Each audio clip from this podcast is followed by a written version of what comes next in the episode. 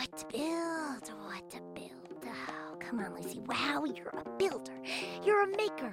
You're a. I got it! Tool call. Hammer. Hammer, Wrench. wrench, Drill. drill. Great job, Kapow. Great job, Kapow. Oh, no, wait, that's me. Great job, Lucy Wow. Oh, brother. Now all we have to do is turn this thing on.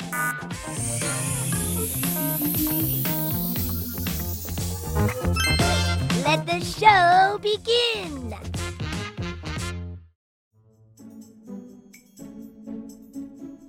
Hello, inventors, builders, tinkerers, and fellow flip flop eaters. Kapow, the mechanical pygmy goat here, podcasting from Lucy Wow's barn in Pflugerville. You know, it's not easy being Lucy Wow's sidekick, but it's worth the hard work because I get to be part of inventing new things every day. And I love inventing. Like right now, I'm going to invent a new word. Ready? Flopalicious. it means the delicious taste of a flip flop burrito. Hmm, burrito. And just like that, a new word is invented. Pretty cool, right? But that's the thing. There are all kinds of inventions and all kinds of inventors. Some people invent types of food, others words, and some machines. Inventor is just a word for people who decide to turn their dreams into reality. Which brings us to today's inventors Wilbur and Orville Wright. No one ever dreamed bigger than the Wright brothers. When they were kids, just like you, the Wright brothers looked up at the sky and dreamed of flying. Something no one had ever done before. Something that people thought would never be done. In fact, when they decided to turn their dream into a reality, people thought they were crazy. But let's not fly too far ahead of ourselves. Uh, boys and girls, please fasten your seatbelts. This is, uh, Kapow, your narrator pilot speaking. Uh, our story is about to begin. The Wright brothers were born in the 1800s in Millville, Indiana. Their father traveled for work and he often brought back small toys for his children. One day, he brought back a small model helicopter made of wood and paper and powered by a rubber band to twirl its blades.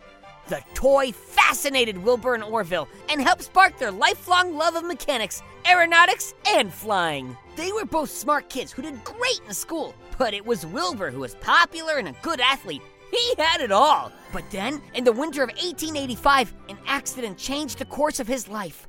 He was playing an ice hockey game when another player struck him in the face, injuring him badly. He took so long to heal that he failed to graduate high school, lost his scholarship to Yale, and didn't get to go to college with his friends. Injured and left behind, Wilbur felt the accident had destroyed his future. But that's the thing about life. Sometimes when things look bad, they're about to get good. Forced to stay home, Wilbur read every book he could get his hands on, but he didn't eat any, which honestly seems like a waste to me. And since his brother Orville was the one taking care of him, they grew very close. In fact, the two brothers became so close that they decided to start their own newspaper, the West Side News. Wilbur edited the paper, and Orville was the publisher. All that reading really paid off, and the newspaper was a success. But while the brothers were good at being businessmen, they were especially good at building and maintaining all the printing machines at the office. Working with machines every day was inspiring for them. It was about this time that a new invention was sweeping the country the bicycle. That's right, the bicycle was a brand new thing back then, and Wilbur and Orville loved them. They loved riding them, fixing them, and building them. They loved them so much that they opened a bike company. And as with the newspaper, it was a hit. Now, bikes obviously move across the ground, but those spinning wheels had the Wright brothers looking up. They started to wonder if some of the principles that made their bikes so fast and successful could take them to new heights. Soon, their bike shop had a secret machine growing in the back a prototype of a plane. They worked day and night on this secret project until it was finished. They called it the Wright Flyer. They built it out of wood, giant spruce. It had a lightweight 12 horsepower gas engine with a sprocket chain drive, just like a bicycle, which powered the twin 8.5 foot propellers. There was only one thing left that they needed wind and sky. So, Wilbur and Orville headed to Kitty Hawk, North Carolina, a place known for its strong winds. When Wilbur and Orville got to Kitty Hawk, they decided to hold off on testing their invention so they could watch some experts who'd been flying there for a long time birds. That's right! They figured if you want to learn how to fly, you should learn from the best. They observed that birds angled their wings for balance and control and made adjustments to their plane to match. They called this wing warping. They also added a movable rudder that moved like tail feathers that would allow them to steer through the air. And so for days they watched birds and tweaked and tinkered until finally the moment had come. On December 17, 1903, Wilbur flew their plane for 59 seconds over a distance of 852 feet. And while the Wright Flyer had only been in the air for less than a minute, when it landed, the world had changed. In this new world, humans could fly. But there was a problem. People didn't believe them. People can't fly, everyone said.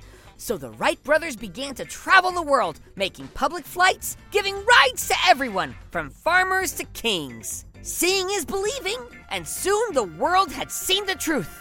The Wright brothers could fly. Nowadays, you look up in the sky and you see a plane, and it's no big deal. People you know fly across the world for fun and work. Maybe you've even gotten a chance to look out a plane window down on a mountaintop below. But just over a hundred years ago, flight was a wacky dream that could never really happen. Flight was for the birds. But the Wright brothers were inventors, and inventors don't just dream, they make their dreams come true. So tell me, what do you dream about? Well, folks, we've come to the end of another Kapow's Power of Invention podcast. Come back tomorrow when I'll be covering more inventors and inventions. Or, if you want to learn more about today's story, you can see the Wright brothers with their original airplane. You really can! Just head on over to www.gokidgo.com backslash WB and you'll find both pictures. Did you know there are a whole bunch of shows that take place in Pflugerville? It's true! There's Bobby Wonder, who's trying to protect Pflugerville from Mighty Mila, and Lucy Wow over in the Big Red Barn, inventing all sorts of cool stuff with her mechanical pygmy goat Kapow. Hey, that's me! Lucy goes big, and then she goes bigger. Just search for Bobby Wonder and Lucy Wow, and you'll find your way. And don't forget, Friday is listener mailbag. If you've got a question about Go Kid Go shows, Pflugerville, or Lil O Me, send it to kapow at gokidgo.com. You might get your question read live on the show. It's very exciting. Have yourself an inventive day. Make something, build something, go big, and then go bigger. Until next time, this is Kapow signing off. Go, kid, go!